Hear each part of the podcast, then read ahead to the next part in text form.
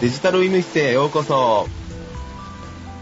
この番組は医学医療に関してゆるーく語る番組です。お送りするのは、こけちゃって腰を打っちゃったペケと、雨で校庭で滑って笑われた桜と、エヴァ始めました、カエラと、スリープサイクルで綺麗な波が出ましたジェシカですこんにちはこんにちは。はい、こんにちは。前回あのリスナーさんからご紹介いただきましたスリープサイクル早速やってみたんですけれども。おー、試しましたか。う。ん。速攻で寝るのねジェシカいきなり深い眠りガーンと寝て設定した時間うん。の1時間ぐらい前ぐらいから大きな波がドーンドーンってくるんですよ。綺麗な波でしたへー。だから質のいい眠りをしてるんだなと自分褒めております、はい、いや、綺麗に起きれました？カーテンを開けて日差しを浴びてると綺麗に起きれるそれは起きてからのことじゃないです。いやじゃないんですよカーテンを開けてなるべく寝るようにしてるんですよあ、なるほど、なるほど。スリープサイクルで波が来る頃に日が差してきますよね、はいそれと同じぐらいのタイミングで起きるとスッキリですね。でさくらさんもしたんだよねああ、しました。本当にひどかったですね。え、っていうのは、えっと、最初全然眠れてなくて、普通だったら90分周期とかあるじゃないですか。はい、はいはいはいはい。波も何もないという。グラフを見せてもらったんですけど起きなきゃいけない時間に寝てる、そう、やっとなんか寝てたりとか。深い眠りに陥ってるとこれは起きれないだろうなっていうそのを見せてもらいう。だから寝起きが悪かったんだなと。なるほどね。うんはい。でカイラ君も1時間半90分のサイクルだったんだよねそうですね。割合綺麗なグラフが出てた感じかなと。で5月の連休にジェシカはちょっと実家の方に帰ってたんではい。あの、はい。実験台が2人父と母がおりましたので 行ってみたんですよ、えっと、父がちょっと眠りの浅いっていうかあのよく夜起きるっていうことだったんで、うんうん見たんですけれども、30分サイクル、うわ、短い。だからあこれは寝れないよねっていう感じでしたね、3時ぐらいにはあの深く眠ってそこでやっと寝てるかなっていう感じなんですけどあとはもう浅い眠りで。うんあーこれはやっぱり問題の質の悪い眠りなんだろうなと思ってみました。ただお父さんはいびきかいてません？前はよく帰ってましたね。あうん。あとあの病気をしましたのでその辺のこともあるかもしれませんね、ただ、あれは、あの、体の動きとか、音とかをとって、あの、眠りの深さを、あれ、調べてるはずなんですよね、あれ、スリープサイクルっていうのは。あはい。うん。うん。だから、その音とかを出してると、あれが、あの、浅くい眠りとして判断されちゃってみたいなところがあったと思うのでそうなんですねだからいびきをかく人はあれ浅く出るんじゃないかったかなと思うんですよね。ちょっと僕もうろ覚えで話をしてるので、はいあれですけども。はい。うんその辺もじゃあちょっと考慮しながらちょっとデータ見た方がいいかもしれないですね。はい。はい、母の方はガーンガーンっていう眠りが来てましたので、えー、となのでこのスリープサイクルは、えー人によってちゃんと出ますので正しいはいはい数値が出るのかなっていう印象ですね。とではえーメール溜まっておりますのでご紹介したいなと思いますが、はい。はい。とじゃあカイラくんいいですか？はい、えーと、ご紹介します。さくらさん、ジェシカさん、ペケ先生、はじめまして、アイポンです。はじめましてはじめまして。はい。はじめましてはじめましてはい。ご紹介遅くなってごめんなさい。いつも楽しく勉強させていただいてます。特に、ジェシカさんは私の中では、杉本彩さんのイメージでいつも聞かせていただいています。というねどういうイメージかよくわかりませんが、えーかなりですね、セクシーな感じです。あーなんかね誤解してる人がいて嬉しいです。はい。えー、ペケ先生の優しい話し声と、さくらさんの何とも言えないほんわかした感じが大好きです。えーありがとうございます。えー早速質問なのですが、私は4ヶ月前にウイルス性の急性胃腸炎にかかり、症状がひどく入院までしてしまいました。1週間ほど何も食べれず、点滴をしていましたが、回復後、異常に食欲が湧いてすごいんです。今までの食事量の3倍は食べます。ご飯は茶碗4杯ぐらい。何それ怖い。だいぶすごいですね。えーなんだか、いくら食べても満腹にならない感じなんです。えー食事中の方には申し訳ありませんが、えー食べた分、便としてすぐ排泄されているのです。しかも、1日に6回7回も便が出ます。すぐ出るため柔らかく白っぽい便です。そして特徴なのが、便と一緒に油のようなものが水に浮いています。これって消化液かなと思っています。ネットで調べたら、ウイルス性の急性胃腸炎の後に吸収不良症候群という病気になることがよくあると書いてあったのですが、もしかして私はこの病気でしょうか？うん。よく大食いの人は食べた分すぐ便として排泄してしまうと言いますが、私も体質が変わり大食い体質になってしまったのでしょうかそしてこのままで大丈夫なんでしょうかペケ先生よろしくお願いします。ということでメールいただきました。ありがとうございました。はい、ありがとうございます。あの、確かにこれまさに吸収不良症候群の、まあ、典型例かなと思ってね、お花のうんメールをね、見せていただいてたんですけどもね、おそらくもうこれだいぶ昔のメールなので、今はもう、あの、治ってるんじゃないのかなと、逆にそう思ってるんですけれども、逆にお伺いしたいですね、これね。1年後どうなりましたかって。今どうなってるか？多分、2、3ヶ月で多分治ってるんじゃないのかなと思うんですけどもね。はい。これはウイルス性の胃腸炎にかかったからこういう状態になられたってことですか？そうですね。それが原因だとは思います。だから結局何が起こってるかと言ったら、その吸収不良症候群っていう通り、食べたものをちゃんと消化して吸収できない病気なんですよね。うん。だから十分消化液とかが十分出てなくて、うん。で、食べたものをちゃんと消化しきれずに、お通じだって出ちゃうと。うん。だからこれがだからひどくなると本当に逆にいくら食べても栄養失調になっちゃうわけあ、ですよ。それ困りますあね。ーあだから食べてるのに痩せちゃうという状態。だからこれはね、ちょっと大食いの人とはちょっと違うんですよねあ、。そうなんですか。もちろん大食いの人のケースなんかも大体食べて出ちゃうっていうんだけれども、あれはやっぱりある程度ちゃんと消化吸収は、まあ、されてということではあるので、うんだから体質が変わったっていうよりはもう少し深刻なものかもしれないっていうふうに考えた方がいいですよね、これはね。もしこれ続くようであれば、病院に行かれた方がいいんですか？そうですね。本当にもうこれ最悪の場合は本当に点滴とかってもして、で、うん栄養補給をしなければ、それこそ 痩せちゃいますので、ただこれアイポンさんの場合は、まあ一遍入院されて、で、それから帰ってこられてるので、まあそこまではひどくないんだろうなっていう形で多分退院されたんじゃないのかなとは思うんですけどもね。これなぜかそういうことが起こるかというとですね、消化液、特に腸の消化液って皆さんどういうふうなイメージで持たれてるかって思うんだけれども、あー、なんか、その液体が、なんか全部溶かすみたいな。ようなイメージうん。同じく。なんだけど、これはね、腸の管の内側にね、消化酵素っていうのはくっついてるみたいな状態なんですよ、実は。ほそこに食べ物が来た瞬間に、そこで消化したのをすぐ取り込むとみたいなことをするんですね、実際には。だから消化液っていうのは、だから腸から絞り出すと液体って出てくるから、その中に入ってるねって見るんだけれども、実際は壁の表面にくっついてるものなんですよ。で、これがだから1兆円になると、その壁の内側が全部いっぺん流されちゃうみたいになっちゃうので、ああ、そういうことなんだ。が起こってるんじゃないのかなと思うんですね。それで吸収されないんですね。そうそうそうそう。だからその内側の膜がちょっと一遍ちゃんと再構成されるまでは、ちょっとそういうことが続いてる可能性があると。うなるほどね。イメージできました、なんとなく。はい。はいで、もう最後のここに書いてるその消化液かなって言って言ってますけれども、うんこれはね、粘液ですね。うんからの粘液ですか？大腸から出てくる粘液なんですよ。へー。これはね、大腸の方から便をね、はい形作るために、その粘液っていうのが出てくるんですね。ある程度その滑りやすくするためっていう意味もあって、だからそれがちょっと一緒に出てきてるので、それはあんまり心配いるもんじゃないと思います。ちょっと安心ですね。まあ多分もう大丈夫になってるんじゃないのかなとは思うんですけどもね。ご返事が遅くなって申し訳ないです。はい、申し訳ございませんでした。はい、ということで、アイポンさんありがとうございましたあ。りがとうございました。ありがとうございました。は皆さんどうですか？食べてから太らないタイプ？いや、全然太ります。い。撮りますよ。あの、去年1年間何があったのかということでね。え、カエルくんそんなに太った？学校の保健体育みたいな授業があって、体組成測ったんですよ。はい機械で体重がこれぐらいあって、あの筋肉がどこにどれぐらいついててみたいなのがあったんですけど、まあ脂肪が多くて、まあご丁寧にね、あなたはこれぐらい体重を落とせばいい感じになりますみたいなのが出てて、はい。運キロ減らしてくださいとかって書いてあって、はいはい。引き算してその元の体重見たら1年前の体重だったんですよ。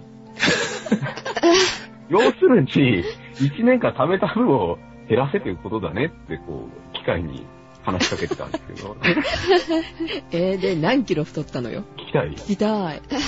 今の体重言わなくていいから何キロ太ったのかなって。ああ、んそうですね。8キロぐらい太りましたよ。ああ、それはね、体重たいよね、8キロも太ったらね。そうですね。まあ、運動始めたんでね、減るんじゃねっていう。まあ、勉強のしすぎで運動がね、ちょっと減ってたということですね。うんあとね、イライラするんで、とりあえず食うっていうのは、うん、ストレスをね、食べるんで解消してってやつうんね。受験生ありがちですね。夜中に食べたりとかするし。あ、先生どうですか？まあ僕はね、もう、あればあるだけ食べちゃう方なので、気をつけないと、いや、もう太りますね。あだからもう食べる方を減らして痩せないとで、ーうん。この2年間ぐらいで何キロ痩せたかな。えー、5、6キロ減らしたんですけどね。すごい。は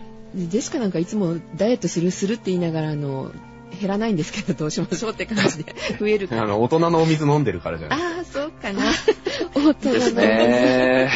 あれ結構カロリーありますからね。そうそう。本当にね、1日 10g 減らせばいいんですよ。そしたら1年経てば3キロ痩せるんです。食べる量を普段食べているよりも 10g 減らせばいいだけなんです。だからまあ毎日体重測って少しずつやっぱり減らしていくみたいなね。で、ちょっと前の日食べたなと思ったらそれを反省してっていうことをやると下がりますね。で、食事をやっぱりそれでコントロールすることですね。あと運動？でももちろん運動の方が本当は別なんだけれども。運動。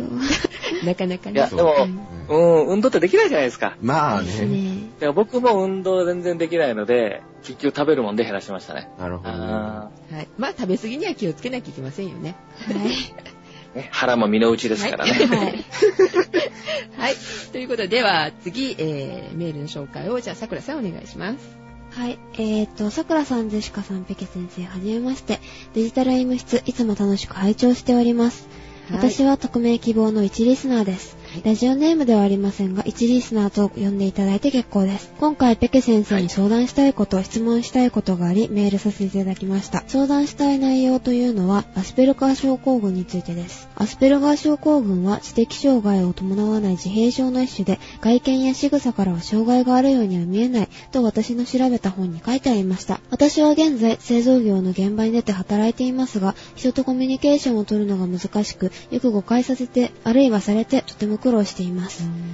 一人でできる作業現場なら少々きつい仕事内容でも淡々とこなせるのですが、複数の人が集まる作業現場となると、他の人たちとは息が合わず、仕事効率が落ち、それが簡単な作業だとしても、くたくたに疲れてしまいます。実は小学生の頃から人見知りで、周りの雰囲気をつかめないことから、なかなか友達の輪の中に入ることができないこの性格が嫌で、なんとか直したいと思いつつ、その特性は変わらず現在まで来てしまいました。そんな折、あるきっかけでアスペルガー症候群という言葉があることを知りました。ネットや本などで調べてみると、その具体的な症状は、私の昔から変わらないこの性格ととても一致していることが分かったのです。人と話が合わない、融通が効かない、冗談を真に受ける、などなど。そして私は自分がアスペロガー症候群なのではないかという疑いを持つようになりました。また私の読んだ本によると、アスペルガー症候群は個性であり、治るものではないともあります。もし私が本当にアスペルガー症候群であるならば、それを受け止めて今後の人生を考えたいと思っています。アスペルガー症候群でないのなら、この性格を治す努力をする余地が残されます。しかし自分がアスペルガー症候群なのか、そうでないのか、自己判断できるものではありません。そこでペケ先生に質問です。アスペルガー症候群の代表的な症状にはどんなものがあるでしょうか？医師に相談するならば何かに行けばいいのでしょうか？日本国内においてアスペルガーを含む発達障害に対する認知度や対応策などどの程度広まっているのでしょうか？私の場合は社会に出て働いている身ですので一般的な労働の場での認知度や具体的な対策、対対応策があるならそれを知りたいです。あともう一つアスペルガー症候群と似たもので高機能自閉症というものがあるようですが、アスペルガー症候群と具体的にどう違うのでしょうか？以上が教えていただきたいことです。よろしくお願いします。これからも興味深くてためになる番組の配信を楽しみにしております。それでは、ということでした。えーと、実は桜はアスペルガー症候群なのですよ。多分。多分。診断はまだしてもらってないんですが、カウンセリングに行はい。ってるんですよね。おーうん。え、それはどうして？えーと、まあ、知人に勧められて、いろんなちょっとまあ悩みがあって、それを言ったら、アスペルガー症候群じゃないかと友人に言われて、で、それで診断を受けてみようかなという。で、まあ診断を受けたんですが、悩みっていうのは？えっと、その、忘れ物がひどいとか、学校とかで、あの、ノートを取りながら先生の話が聞けないんですよ。あ、それ困るよね。はい。ノート提出できないですよね。そう、ノート取ってたら先生の話が聞けなくてという状態で、うん。で、まあちょっと困って、まあ知人に相談したところ、その診断を勧められて、はい。で、うん診断を受けてみようと思いました。なるね。あの、手紙にあるようなこの人とのコミュニケーションっていうのは、桜さんの場合どうでした？は、そこまで障害はなかったですね。たまにその、人の言ってる、例えば冗談を本当に真に受けてしまったりとかはあったけど、変な子っていうので、片付けられる程度。うん その、いつも本読んでて話しかけても全然聞こえないとか、そこら辺はもう集中力が高いんだなということで、本を読んでる時は、あの、話しかけて、もう無視じゃなくて本当に聞こえてないっていうのみんなが分かってたから、うんまあ、あ、もうまた本読んでるよ、この子みたいな、うんそんな感じでしたね。例えばほら、グループワークみたいなのがあるでしょ？学校なんかでもね。うん。ああいうのは結構苦労しなかったです？いや、小学校の時は、その、どのタイミングで意見を言えばいいかとか、すごく空気が読めなかって、で、まあ、失敗何度かしたんですけど、だだんだんまあ慣れてきたというか、大丈夫になってきましたかね。まあ、それを結局自分で練習してっていうことですよねっ。てことですね。今、その、相談を受けていいことはあった、学校で自分の他にもそのアスペルガーの人がいて、その人の具体的な対策とかを聞いて、うん。そういうのを元にして自分がどうすれば忘れ物が治るかとか、予防策とか、うんそういうのは、まあ、相談に行ってから教えてもらったりして、まあ、改善は、まあ、ある程度されましたね。うんなんか、えっ、と、先生の話を聞きながらノートを取れない。これはどういうふうに解決？えーっと、その、授業をとりあえず、えっと、ノートは授業時間じゃないと取れないじゃないですか。はい。だから、ノートを取る方を優先して、で、IC レコーダーで先生の言ったことは全部録音するという形を取ってます、今。あ、後で聞き直して勉強するわけね。はい。はい。思考の方はそちらの方でカバーしてるということですか？はい。うん。聞きながら読む方はまだ大丈夫なんですけど、うあの、ん。聞きながら見て書くとかはダメなんですよ。うんだから、聞きながらノートを見直すっていうことは大丈夫だったので、桜はそうしてます。うんえーああ、なるほどね。打ち合わせしてる時に結構あの、さくらちゃんってパソコン打ってるじゃない？話しながら。はい。これ同時に2つのことをやってるよね。これはできるっていうのは？パソコンで文字を打つのと文字を書くのって全然違うんですよ。うん。ペンとかで文字を書くのは、思ったことを頭で考えて、で、それをまとめて手で書いて、で、書いたこと間違ってないか目で確認して、頭で確認してってするから、すごい能力を使うそうなんですよ。あーうん。パソコンで書くのは、桜はもう慣れてるから、喋ることと書くことって同じみたいな感じなので、手が意識せずに動くので、簡単みたいなんですね。あと漢字とか考えなくてもいいし、あー。それもあるみたいですね。うんうん手の動きだけって感じ。手の動きはね、もう小脳であの覚えちゃえば、そうそうね、ほとんど反射的に動くから。うんパソコンに慣れてない人だったら、その打つのと書くのは一緒かもしれないけど、えっ、と、この今メールいただいた方は大人の方ですよね。ですね。で、えー代表的な症状にはどんなものがあるのでしょうかっていうことなんですけど、今のは子供に限ってっていう感じなんですかね、先生。いや、というか、まあこれ大きく広い意味での自閉症の分類には入るんですよね。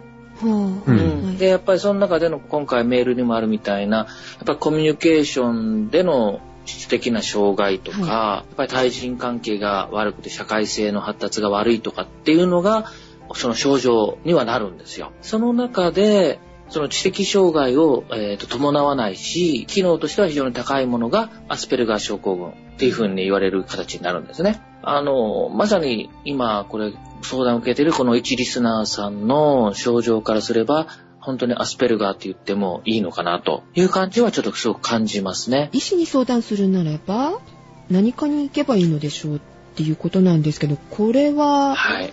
おすすめな科ってありますか、先生？あの、原則はやっぱりね、精神科なんですよ。ただ、あの、精神科でも、このアスペルガーに関して専門にしてる人としてない人っていうのの差が非常に大きくて、ーはい。気をつけないとっていうのはあるんだけれども、あの、非常にコミュニケーションがうまくいかなくて、それをストレスになっちゃって、それで逆に鬱になったりとかですね、その不安が表に出たりとか、脅迫神経症状みたいな人が出たりする人がたまにいるんですよ。えで、そっちの方を中心に治療しちゃうっていうようなケースがあったりするので、本当にアスペルガーっていうのがやっぱりちゃんと見てもらえる人に合わないと、ちょっと気をつけないといけないなっていうのはあるんですね。さくらさんは診療科としてはどこに行きました？保健センターじゃないけどなんか。みたいな感じの、心の相談をしてくれるところみたいな感じ。はい。だから何かって言われると精神科になるんですけども、うん。もう本当にアスペルガーに関して専門と言って歌ってる人のところに行くべきでしょうね。あえっ、と、あと残りの質問なんですけども、はい日本国内において、アスペルガーを含む発達障害者に対する認知度やその対応策などはどの程度広まっているんでしょうか私の場合は社会に出て働いている身ですので、一般的な労働の場での認知度や具体的な対応策があるのなら、それを知りたいですということなんですけれども。うん。なんか桜さんの場合は本当に学校がすごくうまくね、対応してくださってるみたいな感じがするんですけど、一般社会ではまだまだそのあたりっていうのは難しいところが多いんじゃないかなっていうのはありますよね。はいただね、相談者さんもね、ちょっと言われてますけれども、その自分の合った仕事をやれば結構ちゃんと仕事ができるんですよね。うんその本当に対人関係を重きを置かない職種なのでは、予後は比較的良好みたいな言い方を、まあ、専門のところでも書いたりするんですけども、うまく合う仕事をね、を探すこと。はい。で、うんあの、上司の人なんかにもそこをちょっと分かってもらうことを、やっぱり努力はしていく必要はあるのかもしれませんね。うん。うん、で、できないことはできないっていうのを、だからそういう意味では、一応アスペルガーという診断がついたので、こういうご配慮をお願いしますと、ういうようんな言い方をすると、うまくいくかもしれないですね。気をつけないといけないのは、それで変に偏見を持たれちゃうと、えっと困るんですけどね。その、例えば発達障害というか、あの、頭が悪いとか、あと、記憶力がめちゃくちゃいいとか、うん。そういう、なんか、誤解は結構ありますね。あ、さくらさん頭いいよね、みたいな。何でも覚えちゃうでしょ、みたいな。言われたことはないけど、ないか。そういうイメージがあるっていうのは、あるある。ね、有名人でいますよね。あの、天才的な方とか、うん数学者にはアスペルガーの方が多いとかね。っていうので、はいはい。なんかステレオタイプになりがちかなっていうのがありますよね。はい。レインマンもそうだったんですかね。レインマンはあれは自閉症ですね。あの、知的障害を伴ってるケースですね。うんだから自閉症との何が一番違いはかっていうと、その知的障害を伴うかどうかっていうことなんですよね。あ今、あの、自閉症って言葉は出てきたんですけど、あの、メールの方にあった質問で、あの、はい後期の自閉症とどう違うんですかっていう質問があったんですけれども、はい。そこら辺と、なんかどういう関係があるのかなっていうのですけど。知的障害を伴うかどうかっていうところと、あと言語発達ですよね。基本的には知的障害を伴うものが先ほど言ったそのいわゆる自閉症というものですよね。で、知的障害を伴うのがまあ高機能自閉症という形になりますね。じゃあアスペルガーとの違いはとなると今度は言語能力、会話がちゃんとできるかどうかっていうところが、まあ、高機能自閉症とアスペルガーの違いっていうふうになるみたいですねア。スペルガーだとできる。できる。はい。うん。高機能自閉症の場合は会話がちょっとうまくいかなくなったりするっていうことですよね。確かに、桜とは会話、時々おかしい時はあるけれど、ああ、それは、うんそれ単語のチョイスとかね、そういう問題ですよね。あちょっと天然が入ったりとかいうのはあるけれども、その辺はね、そうですね。ただね、桜さんと話した時に、まあ、天然という言い方をね、しましたけども、うん。じゃあ区別、じゃあどこでラインしてるのかっていうと、結構曖昧なんですよね。うん。で、知的障害っていう話にしても、じゃあ軽ければというのはどこまで軽ければいいのかとか、うんどこまでできるのかっていう話になるんですよね。診断をつけることと、じゃあそれをうまく生活できることとは本当に別なんですよね。えっ、と、実は、あの、インタビューに行ってまいりました。アスペルガー症候群を専門にっていうことではなかったみたいなんですけれども、たくさん、あそういう方の相談を受けてらっしゃるという先生がいらっしゃいましたので、インタビューに行ってまいりました。えっ、と、別ファイルで今回あげたいと思います。あの、そちらのファイル聞いていただければと思います。ねはいぜひ、あの、僕の方は本当に一般論的な話になってますので、えーね、ぜひ専門の先生のね、話をね、聞いてもらったらと思いますね。はい。はい、ということで、今回はこの辺で、はい。はい。お送りしたのは、ピケと、さくらと、カエラと、ジェシカでございました。ではまた次回。次回。はいね、またメールね、お待ちしております。はい。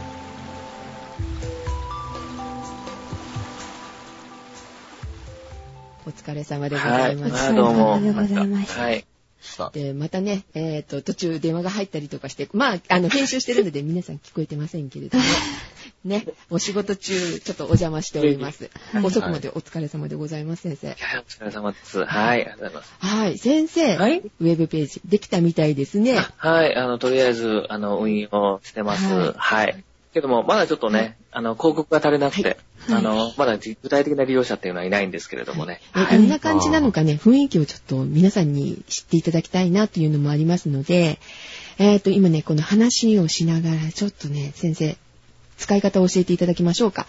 とウェブページの、えーアドレスの方は、ファイルの中に、えーと埋め込んでおきたいと思いますので、はいえーとコメントのとこをちょっと見ていただくといいのかなと思います。はい。はい、じゃあ、えー、はいさくらさんとカイラくん、ちょっとアクセスしてもらって、はい。はい。先生に使い方を教わってください。はい。はい。ではでは。はい。ね、あの、非常にわかりやすくね、作ったつもりなので、えっ、と、入ってもらうと、もう相談したい人と、ね、あの、医療関係者の入り口が別々になってるので、はい。わかりやすいですね。うんはい。相談したい人をクリックしてもらうと、もうすぐ入れるようになっちゃってます。はい、突然話を始めたので、このファイルから初めて聞かれる方は何のことかなって思うと思うので、えっと、ご説明をお願いできますか？はい。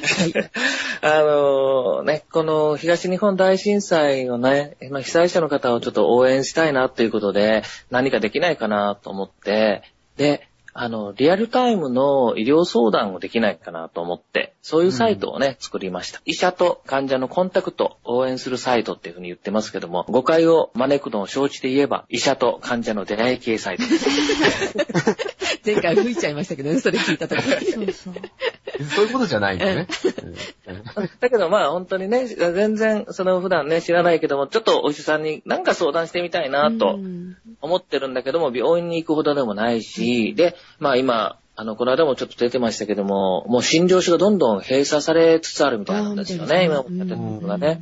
で、お医者さんがどんどん引き上げていったりとかね、あるところでは、あの、ちょっと見ると、震災から1週間後に院長室に入ってみると、自称だけ置いていなくなってたみたいなことがね、あの、新聞には書いたりされてましたけども、なかなかその、ひね、病院に行けない人もいるのかなと思うんですよね。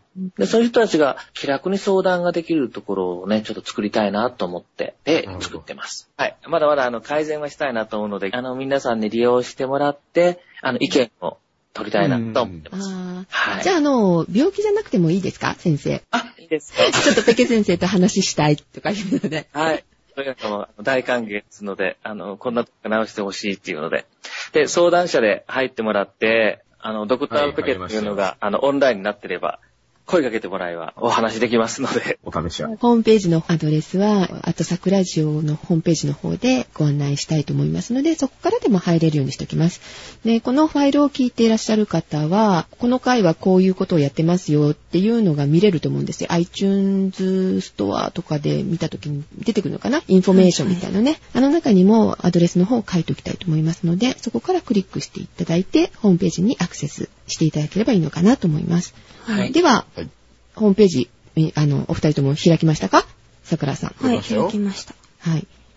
じゃあまずここからどうすればいいでしょうか？ログインのね、ボタン入り口をクリックしてもらうと、ログイン画面が開きましたかね？はい、開きました。あの、ぜひね、ちゃんと相談したい人は、ID を新規登録してもらいたいなと思うんですね。はだけども、まあちょっととりあえず試そうかなっていう人のために、あの、ゲストアカウントっていうのも用意してますので、まずはね、ゲストで入ってもらっても構わないかなと思ってます。はい。で、ゲストアカウントで。ID ね、取ってもらっても、そんなにあの、プライベートなことは一切書かなくても相談できるので、相談したい内容と、相談したい分野みたいなのとかを書いとけば、2回目入った時に、前こんなことでしたよっていうことも書けたりするので、まあ、できればね、ID もね、気楽に取ってもらってもいいかなと思ってます。うんで、相談したい分野を選んでもらって、そうですね。結構これいっぱいありますね。え、どんなのがある？内科とか耳鼻咽喉とか、消化器、皮膚科とか、一通りね、あの、ジェシカさん産婦人科じゃないけど産科があるよ、産科が。あ、もうすぐ生まれるの先生。どうしたらいいですか？あの、これもね、できるだけね、診療科というよりは、どちらかというと症状でできる選べるように書いたつもりですので、あはいこれもね、分かりにくいようだったら、これもね、ぜひいろいろ相談してもらったらいいし、はい。逆に、うんもしも持病が持ってれば、そこのところであの選んでもらってもいいかなと思ってますね。はいはいじゃあそこに、えっ、と、まあ、チェックを入れて、チェックをして、して、で、ログイン。ログインですね。はい。で、ログインすると、相談員のリストが出ますすね。はい。もうそこをね、選んで、で大抵ね、僕の方がログインしてると思うので、はいはい。ドクターペケと出てきます。はい。出てきましたね。では、そのね、ドクターペケを相談申し込みしてもらうと、もうクリック、それもね、選んでみてください。はい。出てきました。ね、そうすると、えっ、と、そのスカイプの ID っていうのがおー。出てきてますかね。出てきました。プロフィプロフィールと。で、これもドクターペキューをスカイプで、えーチェックすると、もう自動的にスカイプが立ち上がるように作ってます。すごい。便利。で、もう自動的にあの呼び出すようになってるので、直通。先生質問。はいえっ、と、スカイプを、じゃあ入れてないかったらダメですよね。最初にインストールしとかないと。そうなんですよね。あの、インストールしてもらって、で、基本的にはスカイプをオンにしとく状態で、ログインしてる状態で入ってもらえるといいなと思ってます。これスカイプ以外でチャットみたいなやりとりっていうのも可能ですか？まだちょっとそれ作ってないんですよ。僕のアカウントだけですけども、あの、スカイプインの電話番号を取ったんですよ。なので、僕がオンラインの時では、そこに電話をかけてもらったら、スカイプでお答えできます。あの、050の電話番号。ジェシカ使ったことないんですけど、スカイプインっていうのは先生の携帯にかかってくるってことですか？いえ、逆です、逆です。スカイプに電話がかかってくるんです。うんだから、かける方がスカイプ持ってなくても、携帯電話なり電話を持ってると、あ050で始まる番号を携帯でかけると、先生のスカイプにかかってくるんですねスカイプ。にかかってくるんです。ちょっと試したくなりました。はい。やったことがないんですよね。あの、僕も、え、どうなるんだろうと思ってやってみたんですけど、結構まともに話せそうですよ。ちゃんとかかりますか？ちょっとかかります。へえ。これは、インターネットを介して通話をしますとか言ってね、なんか出てくるんですよ。え、スカイプインは、それは料金取られるんですか？あ、これは料金取られます。時間によって？いや、番号を取るだけなので、はい。年間いくらみたいな形で。ああ、その番号に対しての金額ですか？そうですそうですそうですだから、ここからかけなければお金は一切かからないので、ああ、なるほど。うーん。1ヶ月いくらっていうのと、1年間いくらとかっていうのがあったので、それほど高い金額ではなかったんですね。ん3、4千円だったかな？一年間で。?1 年間でう、んだったと思うので、ちょっとごめんなさい、うろ覚え。ちゃんと見てください。問い合わせは、えっ、と、マイクロソフトに買われてしまったスカイプ。え、マイクロソフトになったからね、どうしようかと思ってんだけど、大丈夫かなと思ってんだけど。もっと安くなるかもしれませんよ。違うかな。MSN かな？と、ね、うん投稿されるのかもしれないですけどね。うん。まあでもこれからもしかすると、Windows を入れてる人はみんなスカイプ最初からセットされてるとか。標準で。うんうんうんなるかもしれないね。ですね。うん。若干2名ほど今、Windows じゃないもんって思った方がいらっしゃると思いますが。なぜわかった？ですね。うん他人の庭ですから。そう、ジョブズが買わなかったですね、スカイプを。なんで、フェイスタイムがあるから。ああ、そっか。スカイプ何それ美味しいの、うん。フェイスタイム使ったことないですね。使ったことないよ。ああ、あれもなんか、まだね、まともに使えないんですよね。iChat はね、何度か使ったことあるんですけどね。へえ。今度みんなでフェイスタイムでああ、いいですね、それもね。やりましょうか。はい。という感じで、皆さんも試してみてください。はい。はいあの、まあ、とりあえずちょっと試してもらって、あの、いろいろね、ご意見とかもね、寄せてもらったらなと思ってま。そうですすね。いろいろ改善できることっていうか。そうなんですよねで、まあ、ちょっと簡単なご意見、ご質問欄っていうのも簡単に作ってますので、まあ、それもね、ちょっと出してもらったらと思います。それからファックなんかにこんなことも書いて、とかね、いうのもあってもいいです。ん。まずは、ホームページの方にアクセスをお願いします。ははいお願いします。あす。はい。では、また来月ですね。はい、はいまた来月来ね。月はい。じゃあ来月集合しましょう。はーい。はいおやすみなさい。はいおやすみなさい。